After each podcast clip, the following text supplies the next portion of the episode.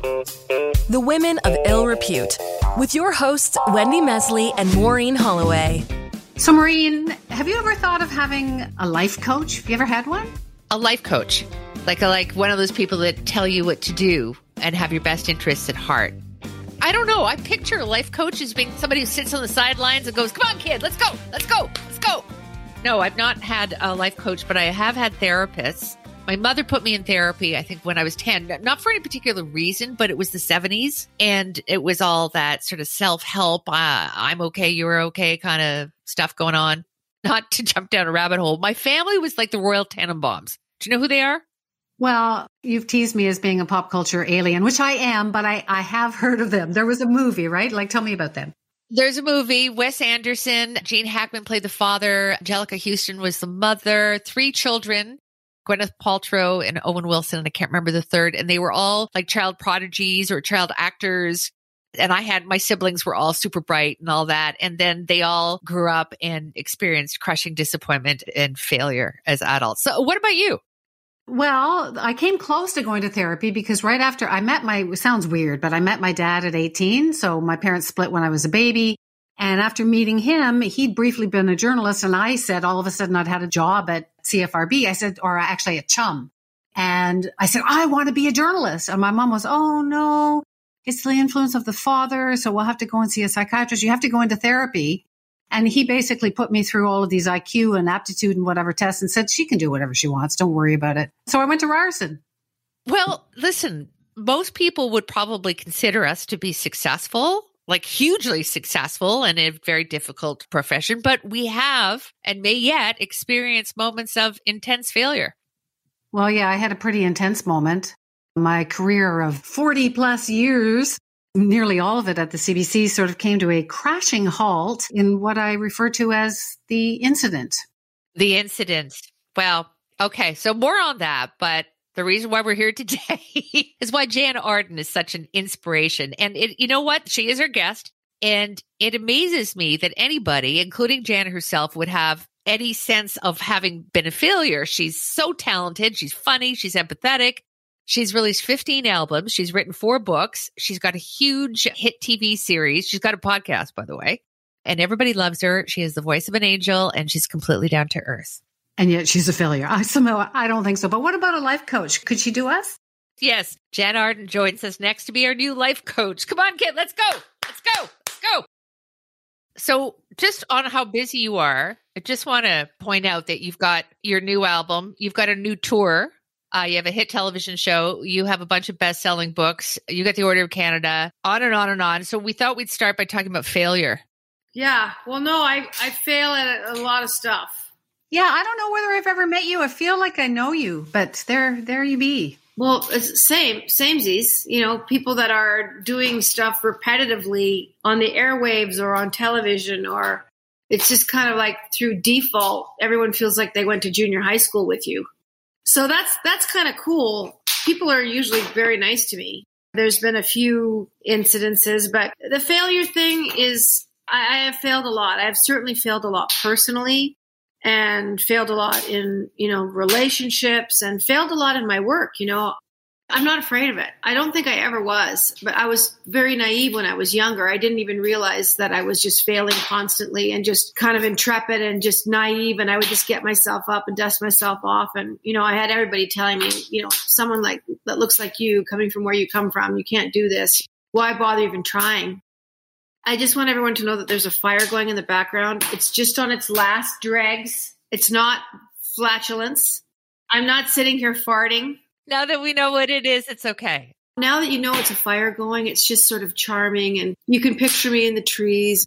But yeah, I fail a lot and had a lot of people telling me you can't do that. But I had a really, really great mom and both my parents were great. I mean, my dad had his issues, but my mom, well, why not? What could possibly, what's the worst that could happen? You just keep trying. She just was that person. And it builds character. She would always say, you know, any kind of opposition you face in your life or any kind of things that don't go your way, that's that's how you become a person. So I was fully prepared to I wanted to become a person. I was going to say you became a person. You said you didn't really become a real person until you were 45, which is very specific. Easily. I would probably even say 50 now. As time goes by because as each year kind of goes by, it takes a long time to be a person. It takes a long time to, you know, when you're 20, you you have problems. You you're drawing from a very small pool of experiences in order to solve those problems and to comfort yourself and to be emotionally responsible and and you think you know everything, right? And then when you're 30, you're like, holy God, Jesus, how did I? Then you have more experiences. And so when I was 45, I thought I had all these experiences, but I would even venture to go even further than that because when I got sober, when I finally quit drinking in my life, that's when I feel like I actually became the person that I always wanted to be. I cannot believe it took me that long. And I consider myself quite reasonable, but I could not get past alcohol. It was a very, very hard thing for me. So many things to talk about. Like my mom had Alzheimer's, and uh, Maureen and I both love a glass of wine. So we got so much to talk about. But I just, I'm really struck by like you've done all of these things and you've got a podcast, you've got all these books, plus you're a songwriter, you're a successful musician, TV star. Yeah, a TV a TV show and and all of this. Wendy, no offense, Wendy doesn't watch anything or read anything or, you know, she's got an amazing show. It's hilarious. You have to watch it. Anyway, go on, Wendy. Well, we have that fight. I, I try and tell Maureen that I'm the uh, I'm the smart one and the pretty one because I was on TV, and she can be the funny one. We're still arguing about this, by the way. You're both very smart and very beautiful and very knowledgeable, and you've woven yourselves through, you know, the community of Canada. So, well, thank you. But back to failure. Yeah, I, it's kind of made me think of like I I don't know. I always thought that I was I was raised by a single mom to sort of to fight the fight. And I always felt like an outsider or an underdog. And I always felt like I was fighting for good things. And then I was seen by some people as not fighting for good things. I didn't stand up for myself. And you do. Like I go on your Twitter account and you're like, you take on the trolls. Here's my thoughts on this. Here's my thoughts on that. And you're free and you're open. And if some, and you take on the trolls and like I I didn't. And I just, I don't know. I think there's sort of like different levels of bravery and different levels of growing old and becoming wise. And I just, I don't know. I think you're wise and funny in yourself, and getting there is quite the journey. I think as you get older, you're a little easier on yourself, but just to have those golden days where you don't have any worries and you've got a few bucks in your pocket. And that's the nice part about getting older. The Twitter thing, you know, you have to really find perspective. And I talk to people about Twitter a lot I'm trying to do better myself personally. I told someone to fuck their eye socket a while ago. And, and I had my production people from the company going, Jann, you need to remove that comment because, you know, we're trying to sell the show in Europe and, you know, they go through social media. And I'm like, I don't care. That's why I have a TV show to begin with. I did remove the comment the people that attack you in a personal way, when they don't even touch the issue, when they're just basically going after you, like calling you a whore or a C word or whatever, it, it goes on. It's absolutely gobsmacking what people will say to you on that forum. They have no leverage other than most of them have 7, 20, 40 followers. They really have no voice in their lives. They have, they're powerless and they're only heard if they attach themselves to somebody. And the, the, way to do that is attacking. I mean, even if they get blocked, they feel she saw me and I was noticed. And that's difficult. There's something like less than 1% of the people on this planet that have a platform to be heard in a social construct. So that would be you and you and me. And especially as women, it's amazing. So 99% of the people in the world that walk this planet they have no leverage. Yeah, it's hard to know when to be braver. Something happened to me about a year ago, and I thought I was being supportive, and that's not the way that it was seen. And I didn't stand up for myself. And you do. And I just, I guess the other thing that you made me think about is the whole thing with your mom. Like my mom had Alzheimer's and, and died of that and a bunch of other things. And Wendy's got mom guilt. I guess I do too. Yeah. And you brought your mom in and you lived with your mom. And I didn't live with mom. I mean, she, they had, my mom and dad built a house on my property. It was like a granny cottage and they were here for 10 years. And really a few years after we got out here, they both started to deteriorate. But yeah, Wendy, you, you do the best you can and don't even bring guilt forward. There's no place for it. The thing that I learned too, and I'm sure you learned this from your mom, is that my mom has her own road to walk. She had her own life story. She had her own little piece of the universe. And there was nothing that I could do to save her from the hardship of that. I got better with not correcting her That was one of my biggest things. That took me five years to not have my default as anger, frustration, fear. It was all fear. I was so scared of losing her. And I still can't remember my mom the way she was. I still, she's been gone three years, but I don't see it. But the guilt is not something you ever need to carry around. You've got your own story. Maureen, you've got your own story that you have to walk and you have to face a lot of difficult things and you're going to hurt people that are around you. My mom, she was such an amazing person, you know, in her life. But she, she said to me, you know, just because I can't remember doesn't mean I'm not happy. And I'm like, wherever you go, I'll be there too. That's one of the last things she ever said to me.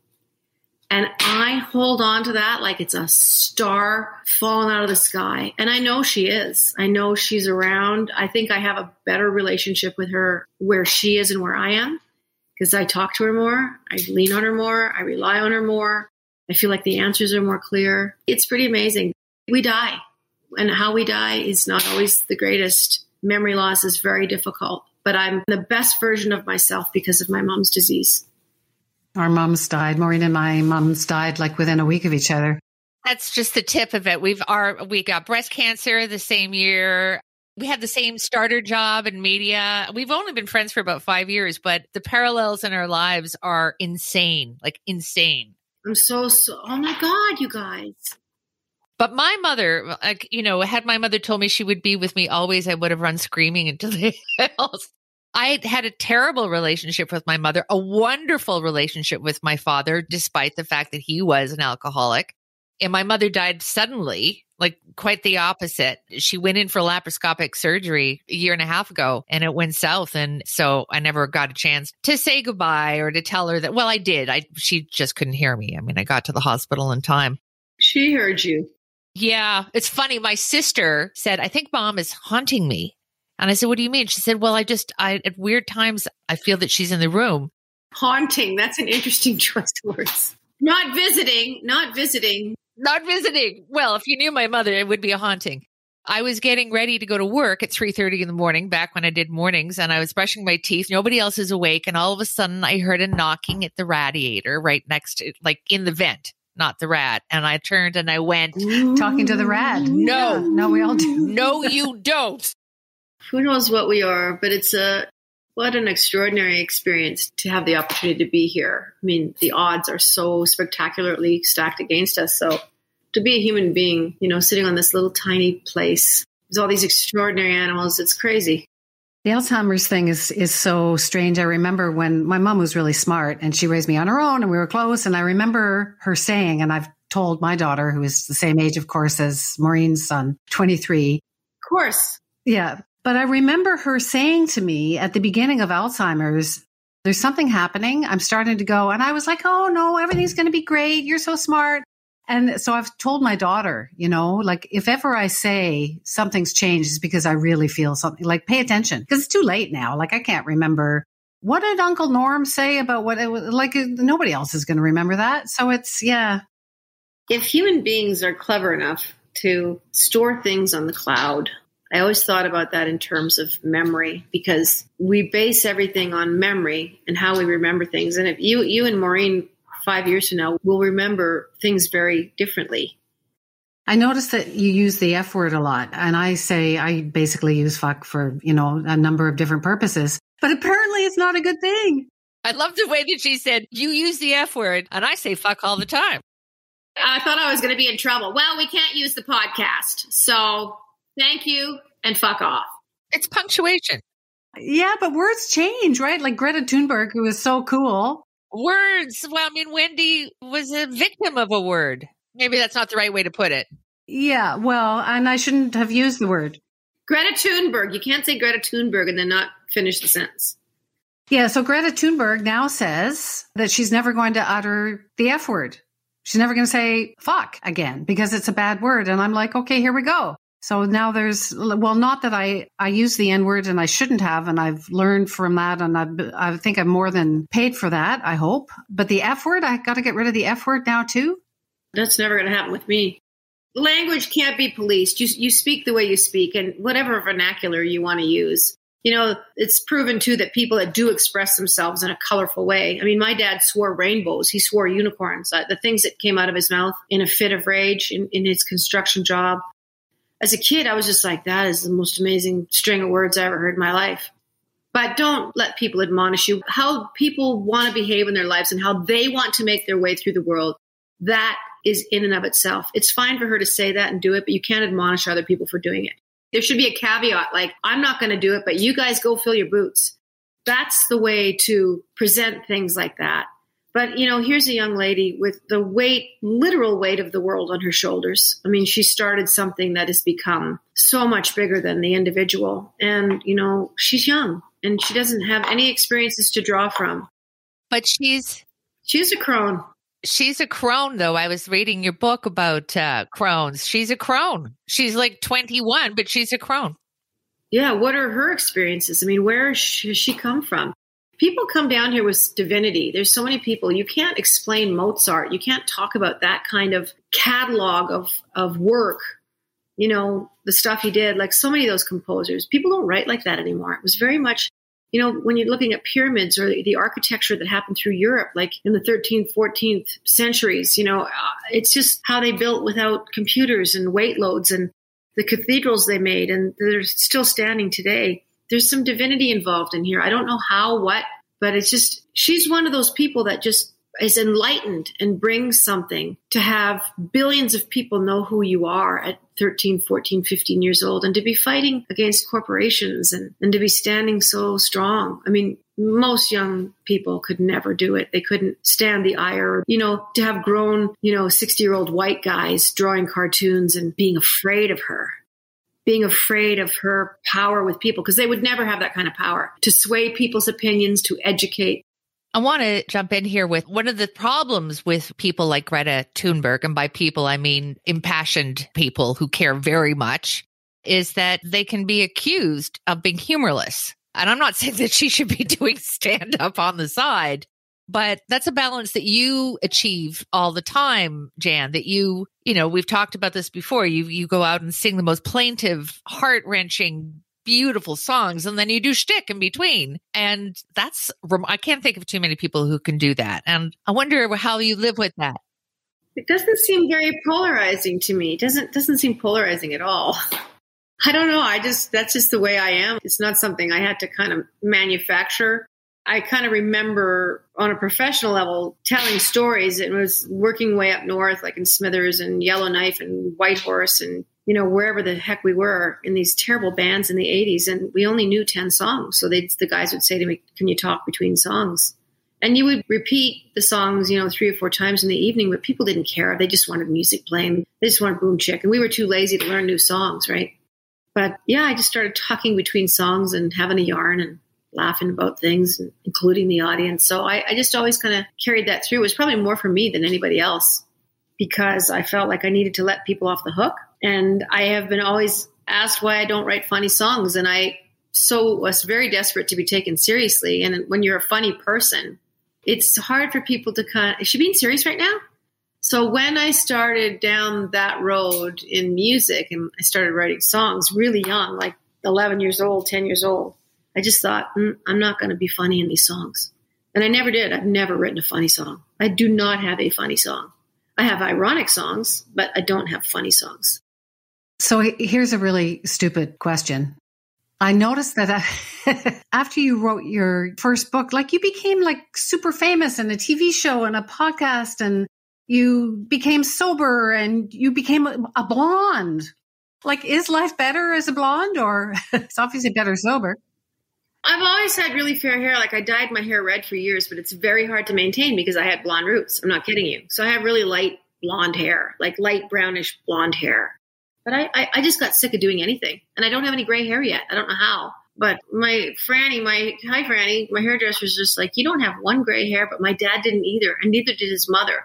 My mother went completely gray at 35, and she always dyed her hair. Don't ever let my hair go gray. Wow, she saw it all. I said, I won't, and don't ever let me be dirty. Always get me showered up, or find someone that'll give me a shower. You probably won't want to. So life is not better as a blonde. You were you were always a blonde. Life is better sober. It's it's sure sober, but I it, it's very hard keeping maintaining dark hair when you don't have dark hair. I I'm not kidding you. Like I'd be on the road and dark hair is hard to do like it out of a box. Uh, there's so many things that can go wrong. Huh, I always thought that you were dark and that you went blonde, but it's the other way around. No, it's the other way around. I can do highlights now and just leave it for like months. I haven't done anything with my hair for six months. It's just, it's up in this knot, and that's usually where it stays until I have to actually do something. Well, you're going out on tour. Yeah, I, I am. I'm I heading to Europe first. I've got corporate work over there for two and a half weeks to almost three weeks, which is going to be challenging. But I've I've been to London. I was there in December, and they were doing 120,000 cases a day. I was fine. I wore a mask everywhere. I washed my hands. I don't go out to restaurants. I just don't do that stuff. I'm too chicken. I don't want to get COVID. I probably will, but I'm doing everything I can to dodge it. And then I fly straight back from Amsterdam, I think is where I land. And then I go into rehearsals in Toronto. And then I fly back here to get my little dog because I can't bring him with me to Europe. It's there's quarantine laws and blah blah blah. So I'll leave him here and then I'll fly. I have one day between rehearsals and my show, so I'm coming back to get him, repack my suitcase, and then I go till the seventh of July. But it's good because I haven't I haven't worked. I've certainly worked the last couple of years, but not on the road. And the stage is not my life. I like it, but I'm not I'm not that kind of a person. I don't feed off the audience. I don't need that. I really enjoy it. I like doing live music and it's so great when everyone's laughing and everything, but when I'm not doing it, I don't miss it. The women of ill repute. What do you love to do the most of all your creative outlets? Was is it acting? Writing. You're very prolific. Four books. Well, I don't know about that. I mean, Stephen King and Ken Follett and Anne Rice and no, but I mean, I'm I'm really not a writer, but that's the whole thing about failure. I can hardly spell. You know, I just I've barely finished high school, but you don't have to be a great writer to tell a great story. And we see it every day. People have conversations telling each other stories. It's not like they're using every superlative in the world. Well, the guy fell off the building and his femur was out look like a, you know, you just, you don't have to be this precision person. So that gives me a lot of bravery. I just, I read a lot as a kid. I just was such an avid reader. I would be reading under a blanket with a flashlight. I was that kid. I just like it. And I'm not really great at anything I do. And I'm not trying to be silly. I'm not the greatest singer in the world. I'm certainly not the greatest songwriter. I'm okay at what I do. I'm just very tenacious the greatest thing you can do in anything that you choose in your life is just to be persistent, consistent, and to just keep going no matter what anybody says because it's so subjective. We found that so many of the people that we're talking to, they're former alcoholics. And Maureen and I certainly like the odd glass of wine. I plan to be a former alcoholic. It's on my list of things to do. But what is it? I mean, I don't know. Maybe we're weird. Every family, I think, is weird you know, my grandparents like drank way too much. I remember my mother when I was like about 10 years old going, Oh my God, I had a second glass of wine. I'm so embarrassed. And I'm like, but mom, you're like way more fun with a second glass of wine. And she loosened up. But I mean, people are terrified of alcohol. People get addicted to alcohol. People enjoy alcohol. We rely on it. Sales have gone up by over 700% in the last two years. 700. Yeah, it's such a big deal. People are like, how's that possible? Well, let's just look at your bottles you're throwing out. Look at your blue box. My dad handed it to me like it was a hundred dollar bill. And I remember taking my first drink. I think I was like 15 or 16 in the back of a car. Someone was driving and they were passing around a Mickey. And I think it was rum. And that first drink, I went, oh, this is the greatest. I love this, whatever this is. So I think I was just my my cells were waiting to be addicted to something. I never did a drug in my life. I smoked pot once.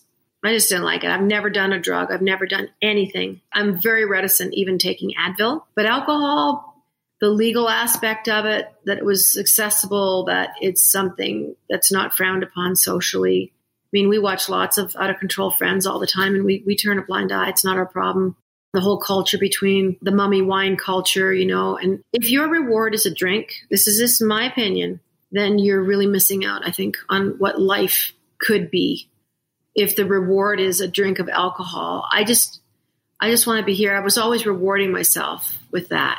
And it's just not, I'm lucky to be alive. I'm lucky to be alive. I was hospitalized many times with my heart just from drinking too much. It just didn't like it. It was a nurse who told you one line from a nurse. Yeah, Nancy Clark. I remember her name because she told me about her cat named Pepper Clark. I was just lying in this hospital bed and I was so disappointed in myself. My mom was sick and I thought, this is it now. Because I'd tried before and you just kind of slowly get back. And I wasn't, I didn't drink every day.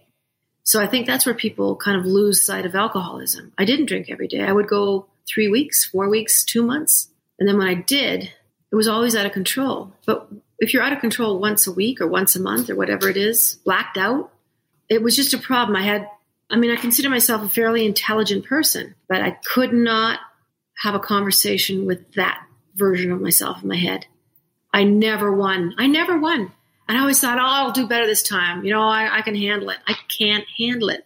My dad was an alcoholism, and I swear to God, whatever happens when our DNA gets information and that plug goes into the wall, here, we're going to share our information now. I got that information. My mom never, she was not a drinker. Well, I wouldn't mind a beer. And she'd have two drinks out of it, and then it would sit. And my mom never did. And she lived with his alcoholism for so many years. I don't know how she did it. Well, that's like smokers. I, I hate smokers because I used to be a smoker. And I hated people who would like uh, smoke at parties. I thought, but I'm addicted. How can you do that? But it seems like some people can. I smoke too. I smoked. It's a slippery slope, though. Wendy and I have been out, and like I will cop to having the occasional cigarette, and then I don't. And you sit there literally fuming, or I guess I'm the one who's fuming and going, How can you do that? How can you just walk away from it? But I mean, addiction comes in different packages and different forms. But I want to say something to you, Jann. Well, when I talk to you, which I have been lucky enough to for years, I had a comedy show years ago that you were on a couple of times, the Dish Show. I remember it was really funny because we had a set and there was a staircase leading up and nobody used the staircase, but Jann was, I'm going to come, I'm using the staircase. So, and you came down this, I think you actually pretended to fall down the staircase, but it was hilarious. Oh, of course I did. Of course I did. Of course you did, because that was 25 years ago. That was Jann then. But whenever I talked with you or I read your book, I feel like you're like a good friend. And in your latest book, I've got it right behind me. If I knew then, you talk about how your friendships are the most important relationships. Talk a bit about that to make friends when you're older is a very difficult undertaking because a friendship requires reciprocity and you usually get a lot more particular about the ethics and the morality and the code of honor that a person has because your your time now is clearly on the other side of the glass and it's very important that the time we spend with people it's not we're not going to remember really our jobs when we're laying there or when we get older and we don't feel well. We're going to remember the relationships that we had like I, I think music is not the most important thing in my life. It's just it's not. It's my friendships. It's because they're the, usually the people that I write about.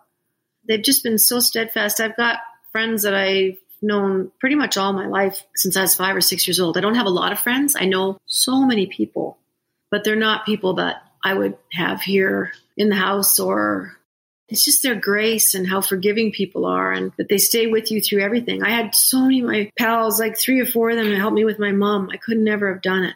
Like they'd stay here when I went away and it's hard when it's not your mom, when it's somebody else's mom that you're looking after. Maybe it's easier in a way because you're not so connected to it, but friendships are the they're the golden threads that make human life tolerable and manageable.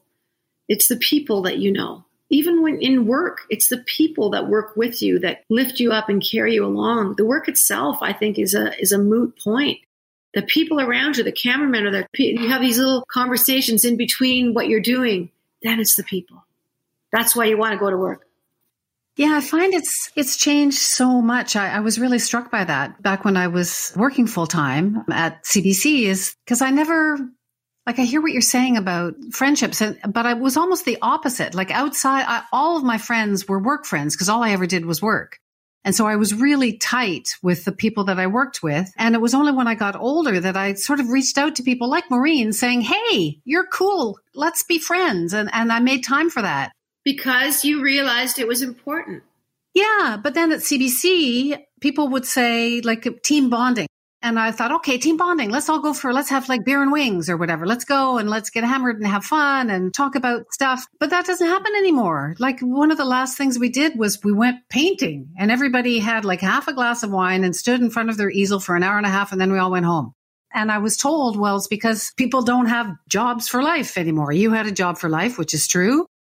And so I could like invest in friendships. I could trust people that I was with.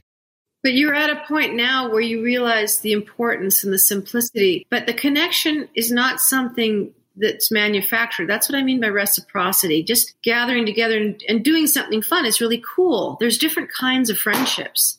I love living with my friends. That's one of the things we have a cottage or what Wendy and I and our husbands went sailing together. I love that intense time together where you have experiences and at the same time, or you have coffee and your jammies rather than the friends that you just go to dinner with. I mean, you're not having any life experiences together outside of dinner. Yeah, but they're, they're both important and there's different levels. I can't explain it. They're important, I think, for our lives. But as you get older, if you have the privilege of getting older, and it is a privilege, so many things can befall you. And if you have the privilege of traveling together with someone in this unique parallel where, you know, the five years turns into 10, turns into 20, turns into 30. And you spend a great deal of your time with friends talking about the past and talking about the remember when. And then the moment that you're having there will be a remember when five years down the road. Remember when we went to the cabin and, you know, you had those crazy pajama bottoms and we did this and you made the worst lasagna I've ever had in my life or whatever it is. When you really look at what it is, this patchwork of what makes a life, you really do shake your head because it's very simple. It's very basic. And then you wonder yourself, what else is there that I have to be learning? And I think that's about creativity. It's exactly what you're doing now. I think it's having conversations and sharing ideas and being vulnerable and talking about important things. You can ask me anything and I'll answer you. I am not secretive. I never really have been, but I've never been asked questions. So I'm not going to surrender information. But if you ask me, I will tell you. I'm not going to make up something. I'm not going to lie. I'm just not. And people, oh, that's so brave. No, it's not. It's self preservation. So I can live with myself. But it's so great that you guys have got this friendship. It's an important one. And that you're doing this show that is so fun because you know each other, you trust each other, and you can inspire other people. It's awesome. Well, that's what we're hoping to do. We couldn't do it without you. Well, you could. You guys have both done such amazing things in your lives, things that people could only dream of doing.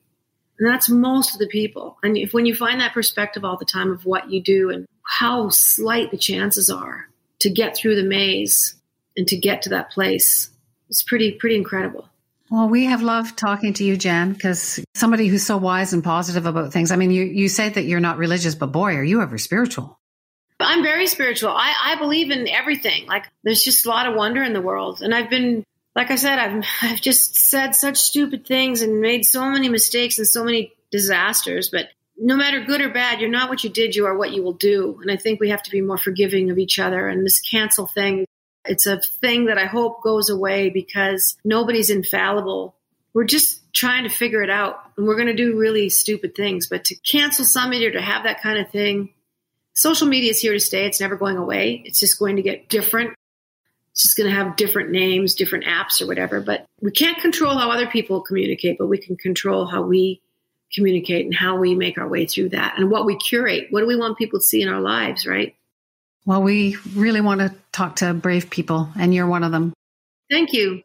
A little bit off the record. I'm still recording this, but so we've had, you were one of the first people to say yes when we had nobody. Then because of that, so we, we've got Jann Arden. Then all of a sudden we started getting other people. Oh, well, if Jann's going to do it, I'm going to do it. So it really helped because we had bit of a setback last week we got outed, broadcast dialogue, the industry thing picked up the fact that I did a podcast with Terry DiMonte and I mentioned I was doing this thing with Wendy and somehow the media got hold of it and they took 10 year old pictures of Wendy and me and said, Wendy and Maureen are doing a podcast. And then they link it to the articles about Wendy and what happened to her at the CBC when she used the N word. And so, and then we had guests dropping out.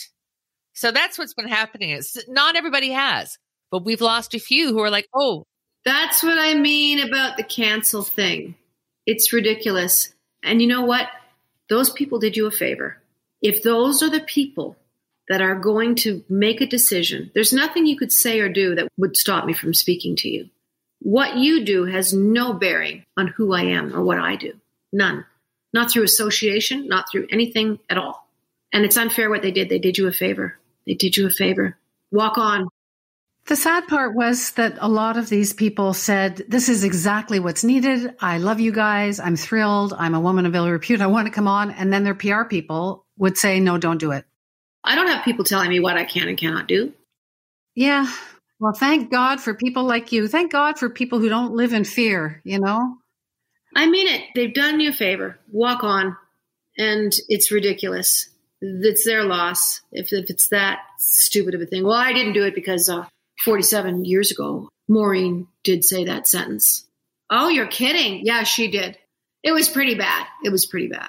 It's ridiculous. People are ridiculous. Forgive them. They know not what they do. Isn't that biblical? That's the only biblical thing I will. That's Jesus Christ himself. Oh, God, Jesus. Hallelujah. Is it okay to use what you just said and what Maureen just said? Have it on the record. These are the kinds of things. Make sure you have them. And people in their everyday lives, they need to hear that because we've all we've all done it. We've all said it. I mean, I told someone to fuck their eye socket. Do you know what I mean? I didn't mean it literally. I said it was just a suggestion. you know, I didn't force him to do it. I called Jason Kenney a fucking turd just uh, like a year before he got into office here. You know, it's been a downhill fucking plunge ever since. But it was funny because I had to get extra security. I was on a different book tour at the time, and it was all these people came out of the woodwork, and that I should be wiped off the face of the earth and all this stuff. like, well, you might want to tell the 300 people in line for an autograph for this book. You know, they didn't they didn't get that memo, and it was just a few disgruntled white guys that, how dare you say that about Jason Kenney? And I'm like, what part was offending? The fucking part or the fucking turd part? Like, is it the two words together? I didn't slander him physically. Like I didn't say you're this or that or your appearance or anything like that. It turns out people, I've had guys now write me going like, you were right. I remember you saying that, but I was given the, the Canadian, the, uh, the Order of Canada. I was the Order of Canada. I'm so sorry. Oh, that little thing. no, no. And which I'm, which I'm very proud of. And it was two weeks before I was supposed to go to the ceremony or something, or a month out. Maybe it was even longer than that. But I'd phoned my manager, Bruce, and I said, you know, this is what I said. I put it on a tweet. I'm not removing, I'm not taking it down. I stand by it. And he paused for a second. He goes, Jann, that's why they're giving it to you. And it really made me laugh. But, you know, because I just had people that were like, you can say what you want. I've been called so many worse things than that. And take it with a grain of salt. And he's been called a hell of a lot worse now since then. I mean, the guy is, he's, he's just not well. He shouldn't be leading a parade, never mind a province. I jumped out from behind a tree once. I was doing a story on on him and some allegations of impropriety when he was immigration minister, and uh, he wouldn't give me an interview. And so I knew he was going to a gathering of a bunch of Sikh people. It was an annual festival at Queen's Park, and so I hid behind a tree and I saw him coming. And I was like standing with the the camera person, going, "Okay." And the camera person was like, "Okay, he doesn't see me. Let's hide the camera. He doesn't see me." And then we jumped out, and he was like, Oh, hello, Wendy. And then like two years went by and I interviewed him for something else, some profound whatever. And he goes, Oh, no jumping out from behind trees, Wendy. And I guess that was us sort of making up. But yeah, things haven't gone too well for him since. No, I don't think he's going to get the leadership. He's hoping he will, but I just don't think he will. They know they're in trouble with him. You know, you guys are standing up for what you said, but please, that bugs me that it bugs you about people dropping out. It doesn't matter. It was just we were going gangbusters. We had we had a full no, I know, but just it's not the people you want. If that's what the kind of rhetoric bullshit they're going to succumb to, they are not, they shouldn't be on this podcast because that's not who you want. Oh, you didn't want to come on because of that? I've done so many stupid things, you know, so many stupid things. And I will continue to do so because I'm a person. Yeah, people are people. And you're a special one, Jann. So, and I'm so thrilled to see you doing really, really, really well and that you looked after your mom and that you've got this great career and everything. You're just, uh, you're great. Well, right back at you. I have a lot of fun and I work with incredible people and we laugh all day long. And I just don't take it that seriously. There's much bigger, important things in life, you know, and I'm very grateful for living in the trees and hanging out and having an opportunity like this. And hopefully, you know, we'll, we'll help some people and, and they'll listen to it and go, yeah, maybe I should quit drinking or maybe I should try to write something because you don't need to be good at it. Just tell your story. Anyway, love you guys. Look after yourselves. Love you, Jann. Thank you. Love you too. Thank you, Jann, so much.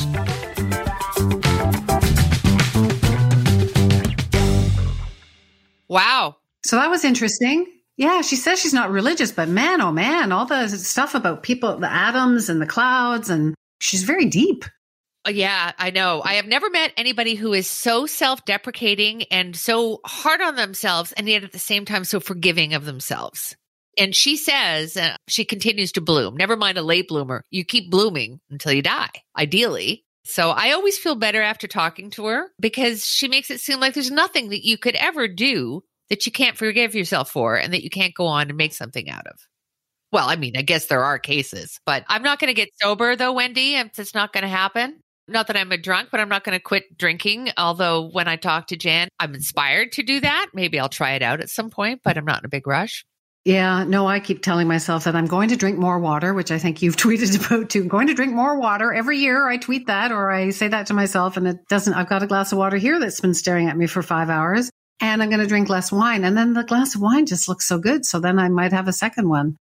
She did say something about, you know, treating it as a reward, thinking, oh, I'll get through this and then I'll reward myself with a drink is probably a slippery slope. Well, yeah, just the whole idea of, of what you saying about her being self deprecating, like always feeling like she wouldn't be taken seriously. I mean, like the lady's got a podcast, a TV show, song, like, I don't know. We're, we're all weird. We're just all weird. And it's all, and it should all be put out there. Are you just starting to figure that out? Yeah, well, I used to. I think I told you that Valerie Pringle, who was a couple of years older than us, I used to think that her life was so perfect. And then, you know, she writes about mental illness in her family, and like nobody has a perfect life. Nobody gets away without things, and now we talk more about them. We talk more about them, which helps. And if you ask anybody about their family, which we've been doing with all these wonderful women that we talk about and their upbringings, whether they were happy or sad or awful, matters so much. Like I think in your 20s, you kind of get away from it, but then ultimately your relationship with your parents, their relationship with each other, it comes out and it, it has such a profound effect on who you are. And it's not so much whether you let that get to you, if it was a negative experience, but what you do with it. And I think the most interesting people come from the most fucked up places. You're not supposed to say that word, though, Maureen. It says Greta Thunberg. so she's amazing, but I still use the word too. And so does Jann. And so we can. Yeah. So um, fuck it. We're done. The Women of Ill Repute with Wendy Mesley and Maureen Holloway. Available on Apple Podcasts, Spotify, Google Podcasts, or at womenofillrepute.com. Produced and distributed by the Sound Off Media Company. I'm Andrea Askowitz. And I'm Allison Langer. And we are the hosts of Writing Class Radio, a podcast, but we are so much more. We have writing classes. So if you are looking for live online classes where you can join a community, write to a prompt, get feedback, and get better, check out all our classes at writingclassradio.com. And listen to our podcast wherever you get your podcasts and at writingclassradio.com.